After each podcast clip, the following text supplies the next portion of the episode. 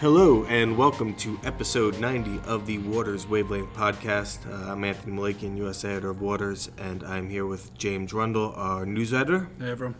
So we are live right now at, well, you'll be listening to it, not live, but So we were live. What is the actual kind of term for that? Because we're live from. We're live right now. As speaking to you, we're live at the Buy-Side Technology Summit um, in Midtown, New York. Um, so you might hear some banging around, some noises in the background. Uh, we're live on site, you know. So if It's not our usual hermetically sealed meeting room environment. It's, Exactly. So um, at the end of this uh, panel, at the, at the end of this panel, God, I, so I've been chairing this event and uh, talking about panels all day. all day, guys. All day. It's a long, All long day. day. I swear to God, it'll get better than this in just a little bit. Rough opening. Um, so at the end of this podcast, toward the end, after James and I are done jibber jabbering here, um, we're going to play a little snippet of a panel that looked at uh, embracing technology in a changing regulatory environment. Um, for we have um, the head of compliance technology at Guggenheim Partner at Guggenheim Securities. Uh, we have um, Chief Compliance Officer of Jay Goldman and Co. And Chief Compliance Officer of, um, of uh, Sierra Global Management and the Chief Operating Officer of Rhymes's RegTech division. So we got real good, you know, it was, a, it was a panel that they were just talking about various regulatory concerns and how technology feeds into that. Yeah, particularly interesting as well uh, of kind of what the SEC expects from companies. How good to get a kind of inside look at that, and it's really interesting stuff. So Sure. give it a listen. And as as part of this, you know, we're not going to talk a lot about what we've heard about today at BST, at the BST North American Summit, mainly because we're going to be writing articles all week on this. So if you just go to waterstechnology.com, you'll be able to see all the coverage that we have on this. Um, so we're not going to get too deep into that right now. Maybe next week, you know, we can if if we're kind of looking for something we thought instead there was an interesting little bit of news in the chat communication space this uh, week. Which is not normally something you associate with exciting uh, Machiavellian developments, but uh, I mean, Bloomberg really rolled a natural 20 this week. It was it was lovely. It was um, so for those that don't know, uh, Symphony uh, chat communications. Yeah, the Goldman backed. It's backed by like a consortium of banks, right? Consortium led. Goldman. Um, listed as the Bloomberg killer in a Bloomberg couple. killer, yeah. Um, I mean, it came out. No hyperbole, I guess. None right? whatsoever. No. A couple of years back, um, you might remember that Bloomberg got in a bit of trouble with Goldman over the fact that its reporters were accessing its uh, system and seeing kind of who'd logged in and who hadn't, and they were sort of Waters reporters would never do something as If, uh, well, we, we couldn't afford to have a terminal. That's a good point. That's a very good so, um, so anyway, shortly afterwards, um, Goldman put some money into Symphony, which was called something else at the time. I can't remember. Well, uh, P- Perzo Perzo, was the so yeah, original uh, Palo Alto company. That's right, yeah. By David Gurle, and it became a kind of a financial communications tool. Really got backed by Deutsche, by Goldman, by a bunch of other All the big well. wigs of the investment bank. Yeah, world. kind of um, looking as a replacement, I guess, for Bloomberg Chat, which is obviously the dominant um, tool in this industry. Um, and they've been making a big song and dance for the last couple of years about how revolutionary it is, um, and you know how much it's taking off its Sure. competitors. Uh, and they held their big Symphony Innovate conference uh, yesterday. So on Wednesday, In Symphony York. Innovate. So Yeah. bring out everybody, talk about all the different partnerships. Big announcements as well, like Deutsche sort of open sourcing its code um, on Symphony, which you can read about on Waters as well. Yeah, Um, MDX. I know that Inside Market Data wrote a couple stories um, on. So there were a lot of announcements that came out. Mm-hmm. Toward the middle of the day, I think it was yeah. I first saw the FT story. I think about like two o'clock in the afternoon, maybe. So Yeah. just after everyone had their lunch and was sitting down for the afternoon sessions, and what must be one of the most uh, coordinated examples of uh, of source capture by the FT, but actually Undercutting the absolutely competition, brilliant. yeah. Well, do you want to? Bloomberg uh, announced that they. Uh, so I'm not sure if it was uh, exclusive to FT, but that's where we saw it, it. was Yeah, on yeah, the yeah. FT, not on Bloomberg. um, that they are actually going to unbundle their chat product. Yep. Um, so you no longer have to pay the twenty three thousand dollars a year to I think it's uh, like have two and a the half chat- grand a month. Is that something Yeah, it's about two that and a half grand a month, about something 23, else. 24 a year. Yeah. yeah. Um, ten dollars, uh, I think, uh, per month is the cost. I didn't see the cost. Is that what it is? Ten think it should, dollars. so it'll cost you ten dollars if you want the chat feature. nice and cheap. Um, Which is what a lot of people use mostly. I mean, like, I mean, uh, my mother-in-law's in the industry, and uh, a lot of by proxy, but kind of extended family friends, and uh, for them, it's. I mean, obviously the, the data function, everything else is vital to their job, but what they use more than anything else is the the Bloomies, the instant messaging function. Sure. So You saw when Yeah. it went out like about a year ago or something like that. Yeah, it this. went out Yeah, and yeah. it shut down Wall Street across did, the globe. Well, they, I mean, um, I remember covering that when I was at a different publication, and uh, people just saying, Screw that. "Thank God." Well, screw that exactly. uh, people were saying, you know, thank God this happened before U.S. market open, because if that happened during when the the NYSE sort of went up, everything would be screwed completely. Yeah. It happened, I think, like what from nine to eleven o'clock in the morning UK time or something. It was. Uh, It's so first. This is not to say Symphony. Like somebody from Markets Media uh, tweet. Markets Media tweeted me when I put up a little snarky uh, text message Mm-hmm. or twi- tweet.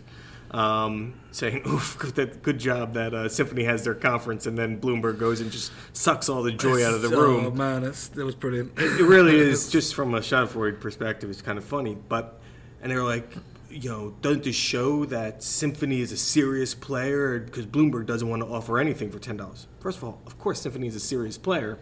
The reason why Goldman, Deutsche, all these big players are in it. Let's also understand something here.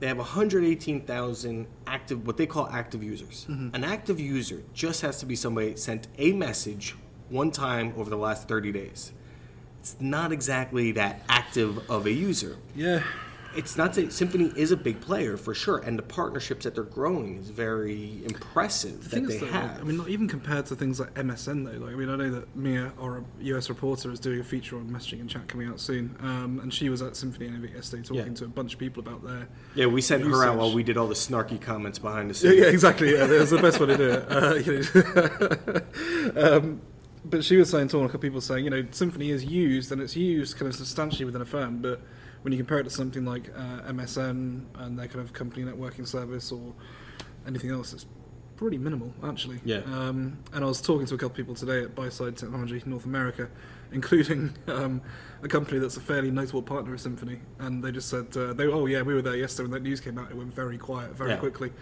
Uh, and one guy just saying he thinks it's a death blow. So you know, it's I. That's when I, whenever I talk to my source stuff like that, they always talk about they lament like if they can't afford a Bloomberg, especially on the buy side. If you can't afford a Bloomberg, it's very annoying because you want to be on the Bloomberg chat.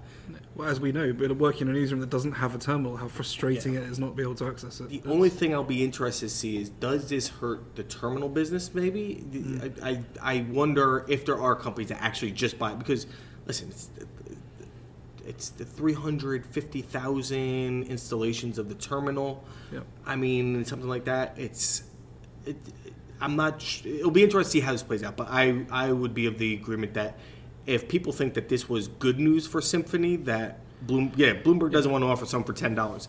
But they also do like crushing the competition too. That is Yeah, something yeah. they do enjoy. It's one of the things they, there's really not just crushing them, but then stomping on them and grinding their heel into them afterwards. Yeah. It's kind of you know, that's kind of Bloomberg's thing. And that's the other thing. Symphony, like they have, because of these companies that are backing them, these large banks, those active users are at the banks. Yeah. It's, it's. Uh, I think Dan uh, DiFrancesco. I think that he said it's like kind of showing up to a party. You know, where are all the girls at? Where's the buy side at, man? Where, where are you know? We, we want to connect. We want to mingle Exactly. here. And as you said, this the is buy the, there. This is the real power of Bloomberg's move: is the fact that there's these small shops you can suddenly get onto the. Because if you're an IDB, if you're a bank, you're going to have a terminal. You're going to have Yeah. a Bloomberg subscription. If you're a small little family office or something like that, you, you might have one terminal for the entire office or something, or Yeah. whatever. This gives them the ability to now communicate with the brokers and with the sales side, um, and it'll just undercut the hell out of Symphony. I mean, you never know. Symphony is more than chats. They might turn it around, Sure. but uh, and it has that kind of back Well, backing. and also, it'll be though interesting to see what does Bloomberg now to make up for the fact that people can now buy their chat for just this. Hmm. Maybe this means an interesting new wrinkle to the terminal offering, Yeah. so that you say, okay, listen, yeah, you can get the chat for ten dollars, but here's a little bit of extra that you know, in case you were thinking about un- unbundling us from your trading. Uh, Well, this is the thing. I mean, you have to wonder how sincerely threatened Bloomberg was by Symphony in the first place. And uh, I mean, again, like the Bloomberg terminal is way more than just Bloomies. It's the analytics and the data and Yes. everything that goes with it. Um, you know, it's um, their NLP technology that they have, and yeah, NLG, and the linkage to all their EMS and OMS systems and that kind of thing as well. I mean, it's, it's just an incredible piece of technology and AIM and everything else. But um, uh, my point was going to be that, uh, yeah, I mean, Bloomberg I don't think was ever really threatened by Symphony, but I think it has just put down a little thing in the sand, maybe just disliked people saying it's going to be the Bloomberg killer. Yeah. And decided, very tactically with the help of some rather sympathetic journalists at the FT, Yeah. to uh, do it during Symphony Innovate. So, And, you know, poor David Gurle, he's always like, listen, we're not, we don't consider ourselves the Bloomberg. I don't think that those words ever came out of his mouth. Uh, I No. think that that was more media trying to I think it the FT jazz it up. Yeah, exactly. at the beginning. Um, yeah, That's why they got David the uh, scoop. Be like, here, this very, is uh, what causes this. yeah, they've been very, very like sort of cagey about the fact of their origins, even though everyone knows exactly why it came out of that and exactly why Goldman backed it, and even Goldman said, "Oh, that's not why we backed it." Yeah. Of course it was, guys. Come on, you know. Um, but we'll see. I mean, it could be bad times for Symphony. Um, a few people, not just the uh, the partner of Symphony I mentioned earlier, but a few people have just gone, kind of sucked their breath in between their teeth and just gone, "Oh, that's not good." Yeah. so we'll Not see. good. So it'll be interesting to see. The communication space, ironically enough, has been one of the more interesting areas uh, that we've been covering. And as we said, uh, Amelia David's going to have a feature coming out on that in over the next couple of weeks. Yeah. Uh, she's just finishing up the reporting And some more that. coverage from uh, Symphony Innovate as well. Um, Yeah. I think uh, Brian Quintenz, the new commissioner for the CFTC, spoke there Okay. about Reg AT and source code. Speaking reviews. of CFTC and Reg AT and source code, somebody had their finger on the pulse, didn't they? Yeah. so Giancarlo announced that Reg AT is D.E.A.D. Is that how you spell dead? Yeah, I think it is. No. Long day here. It is dead. Reg AT, the source code provision, is dead. Sorry. The source code provision. And then um, the other commissioner, the other Republican commissioner, said, I think that we need to have a whole revision of Reg AT as a whole, which to me also says that that rule. If you want to go back to January 5th, there was a certain journalist for Waters that said the death knell sounds for the source code provision of And Reg look, AT. this is really important because Dan DiFrancesco, former Waters correspondent, Yeah. uh, wrote a story for Risk about this yesterday, and he gets so angry about the fact that Tony called this in January So 5th. angry. So when you email Dan or talk to him, just say, "Oh, by the way, I saw you wrote a story about." Uh, about Reg AT being done. Didn't Tony Malakian write about that in January the 5th? Please bring it up just- because we're watching this kind of like red flush creep up his face when he hears about it. then all of a sudden, I feel just a brick hit the back of my head uh, as I'm sitting there in the office. Um, so we have some stories up on all that online. Again, uh, from Buy-Side Technology North American Summit, which we're at right now. Um, we're going to have a lot of coverage. A ton of stories are going to be going up over the net, you know, tomorrow, Friday. So as you're listening today, and then into next week, we already have a couple stories that went up today, Yep. Thursday. God, I am just this this whole timeline is just screwed up here. So I apologize for that. I apologize for my performance today. I've been up on stage all day, and I'm gonna drink a lot because I have the Astros playing in just about 30 minutes here, Yep. 40 minutes, and then the Patriots play tonight. It's a heavy night for Tony Malakian. Yeah, don't e- don't email me tomorrow. Don't call me tomorrow. Just wait till Monday. You wouldn't get it anyway. Our emails are always down Yeah, these days. so- exactly. um, so now we're going to kick into uh, the panel uh, from here on looking at regulation and technology. Um, again, so we have Joseph Lodato from Guggenheim Partners. He moderated the panel. And then our speakers were Bruno Piers, de Raveschoot. Uh, he's from Rhymes. Uh, he ha- is the chief COO of their RegTech division. One of the original founders of uh, Actimize as well, which I didn't realize. That's correct. Yeah. yeah. yeah, he talked a little about that. Um, we have Adam Reback, uh, Chief Compliance Officer at J Goldman and Com- Company, uh, uh, Long/Short Equity Fund, and Craig Peretz, uh, Chief Compliance Officer, Chief Operating Officer, and Chief Financial Officer of Sierra Global Management. It's a lot of hats. It's a lot of hats, a lot of hats to wear. All right, uh, thank you so much. Um, we will be back next week for episode 91, and I'm going to stop rambling on. James, do you have anything? Uh, just finally, Sibos is approaching. I'm still going. Um, if you want me, give me an email. We haven't fired you yet. Not yet. So I might quit after this uh, display today, but All right. Well, on that note, Sibos, hopefully you'll get to see James there. if I'm still alive. Have a good day, all. Okay, let me get, get another question here. Craig, I'm to probably give it to you. Would you trust, now you're talking to a compliance officer who's naturally paranoid, would you trust machine learning or AI to interpret regulations or other legal data? No. Any other follow up? No, no, not, no. Listen, the problem that we're having right now, and I'll give you a really good example. Uh, several years ago in, the, in Europe, they came out with the short rule, okay, where you had to disclose if you were short more than 20 basis points of any position, of the outstanding shares of the position.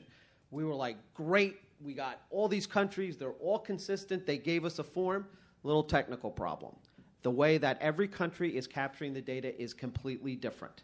Some use websites. Some you have to send faxes. Some you have to send an email. Some you have to upload. Some you need your lawyers to file. Some of them are not even in English all right, to get what you need to have done. So I think it's going to be very difficult for you know machine learning to interpret everything else because a lot of the times is we're trying to interpret this. Do I think eventually it can be part of the process? Yes. Do I think we're there now? No, for the simple reason that the laws aren't clear. They're not. No, I, I, I agree with for that sort of example. That's correct. But when it comes to mass data monitoring, like uh, market abuse or, or money laundering, etc. There's no doubt that if you don't start to profile the traders or the employees, you're going to create tons of false positive. It's not learning, but it's profiling. That's mm-hmm. essential. If not, yeah, there, there's a lot of software out there that, that claims they could do a lot of things. I think when it comes to interpreting the way regulations apply to your business, everybody's business is different. You might all be, you know, hedge funds or investment managers or whatever you are but every single shop is very different. So I really would be careful with that because I don't think there's one standard that you know fits all.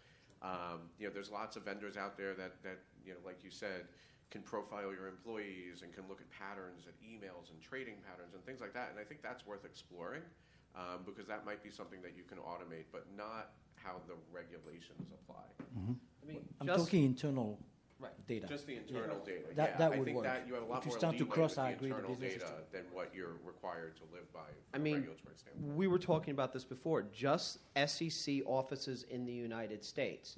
How the New York office works is completely different than the Boston office or the California offices. Now, they're all doing the same thing under the same rules, but how they interact with your firm is completely different. And where you're having your examination done out of which office is a big part of how you're going to approach that examination.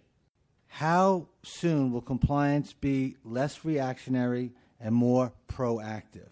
Right? I want to build a system that says, I mean, think about what AI can do or machine learning and all this stuff. You could be typing an email and the computer come back and say, You sure you want to say that? right? Before the sales trader hits send? Right? That's possible, right? When you do machine learning, you have to I don't think anyone's going to invest in that. But you know, if I have a trader who's trying to uh, uh, do something in the marketplace and, and it's, it's, just putting in trades and he's trying to pump it up, I want to know that. Walk over and hit the trader in the back of the head, right? Saying, "Hey, what are you doing?" I don't want to find out the next day. So, so there is this move to the real time, and I don't know the awareness, but the problem that you have with this. So, as a compliance officer, I want more real time. I want to be more proactive. The problem I have is getting the data how quickly I can get it. And is that what you're so, seeing? You know, I think one of the sorry, I think one of the major issues is how much can you slow down the trading activity, right? So n- right now, everybody has pre-trade compliance, post-trade compliance, and you know we try to. To, to only use pre-trade compliance for the, the absolutely necessary hard stop restrictions or the warnings that we want to give to our traders that they can click through so long as they read the warning and understand what it means when they're going to do that trade. So you know, I think that's always going to be the push and pull between operations and, and the front office, right? They want to trade, they want to hit the button, they want it to go. I mean, milliseconds matter these days, right? That's what we're told. And if you if you're off by a millisecond, you lose millions of dollars. Um, so I, my concern with that would be: Are we going to slow them down, or are we going to have systems that are effective enough that they don't slow it down, but can still recognize behavior that needs to get flagged? Right. And then the question is, what happens when it does get flagged? Right? Do you stop it? Mm-hmm. Is it a warning? Is or is it a hard stop? And that's always Depends on the behavior, right? Compliance. Yeah. The law doesn't ask you to do that. Mm-hmm. The law is poorly written. The, the, law doesn't even ask you to stop the trade. Mm-hmm. You need right. to report it, T plus one. Right. So why why should you stop to?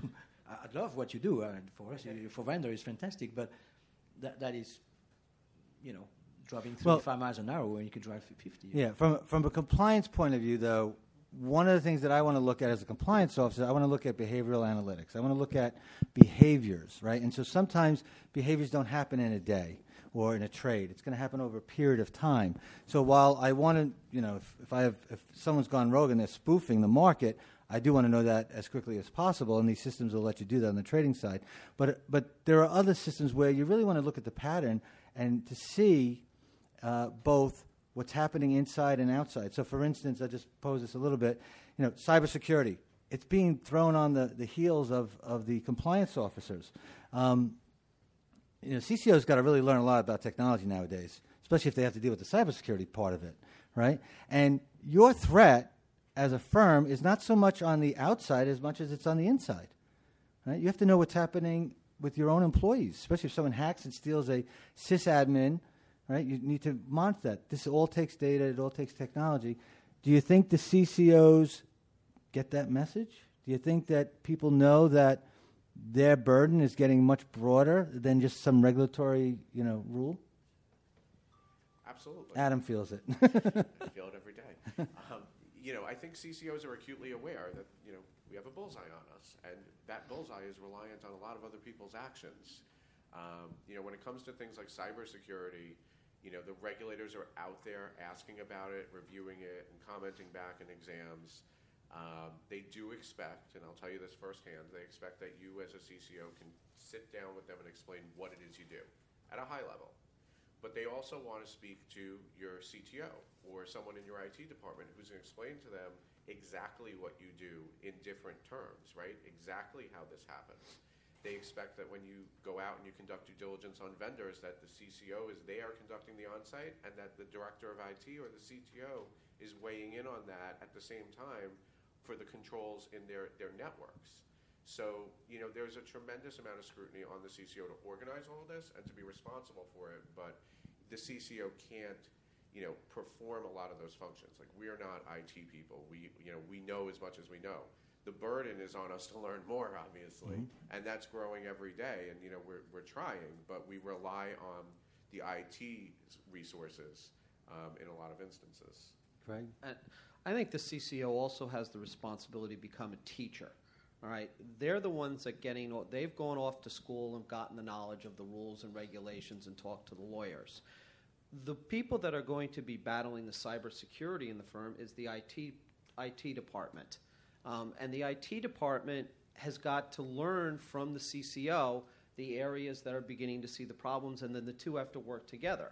For this room, if your chief compliance officer is not talking about cybersecurity, walk into his or her office and say, Listen, I just came from a conference. I hear a lot about cybersecurity. Should we be addressing anything and looking at this that's outside of what I'm reading in my technical manuals right now? You know, how did you know the SEC got hit? How did Deloitte get hit? And so, this, oh, sorry. this is actually one of the areas where there's been a tremendous amount of communication from the regulators. Both the SEC and the NFA have put out like checklists that you can go through and perform a gap analysis within your firm, and that should be a collaborative effort between IT and compliance. Yep. You know, it, they tell you exactly what they think you should be doing. Now, some of that might not be applicable to your particular business, but it's an outline, so it's it's much easier than some of the other regulations to determine if you're in compliance. I mean, I think as with anything, you know, and I tell Good people question. this all the time, if you are if you're running a report or you have something that's flagging anything, somebody needs to look at it. So I would not create any system that flags anything if there isn't somebody who is in charge of reviewing it, But- dealing with it, and, and following up on it. One of the arguments with behavioral ana- analytics is, well, wait a second, aren't we giving the regulators a path to bad behavior in our firm? I said, they're going to find it anyway. So wouldn't you be better doing it yourself first? You're much better off. Look, if you've committed a problem or an issue in your firm, you are so much better off telling the SEC when they come in, look, we had this issue, this is how we handled this issue, instead of them finding the issue when you're going, oh, I didn't know that happened. You know, and that's huge as part of this process. I mean, the key is to the key. You are in a much better position with the regulators if, when they come in to examine you, you can sit down with them for an hour and walk them through the the fact that you've identified the major risks within the firm and you've mitigated them. And if you've identified a major issue in, in recent times, you've remediated it. If they stumble into it or they think you're being cagey and hiding it, it's going to take them down a path straight to enforcement. Mm-hmm. But coming back to the the real time issue, I think the one of the things firms must start to really do is to have proper restricted list control on pre-trade, and we still find gap everywhere. Because that, that is embarrassing. If you have your trader or, or your fund managers trading on something, you have an insider as a firm, and the SEC on top of that find that uh, themselves that, that that's very bad.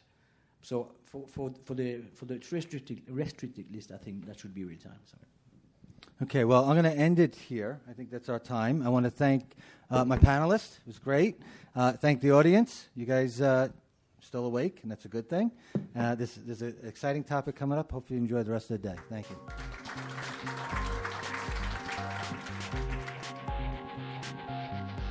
Thank you all. Uh, good panel.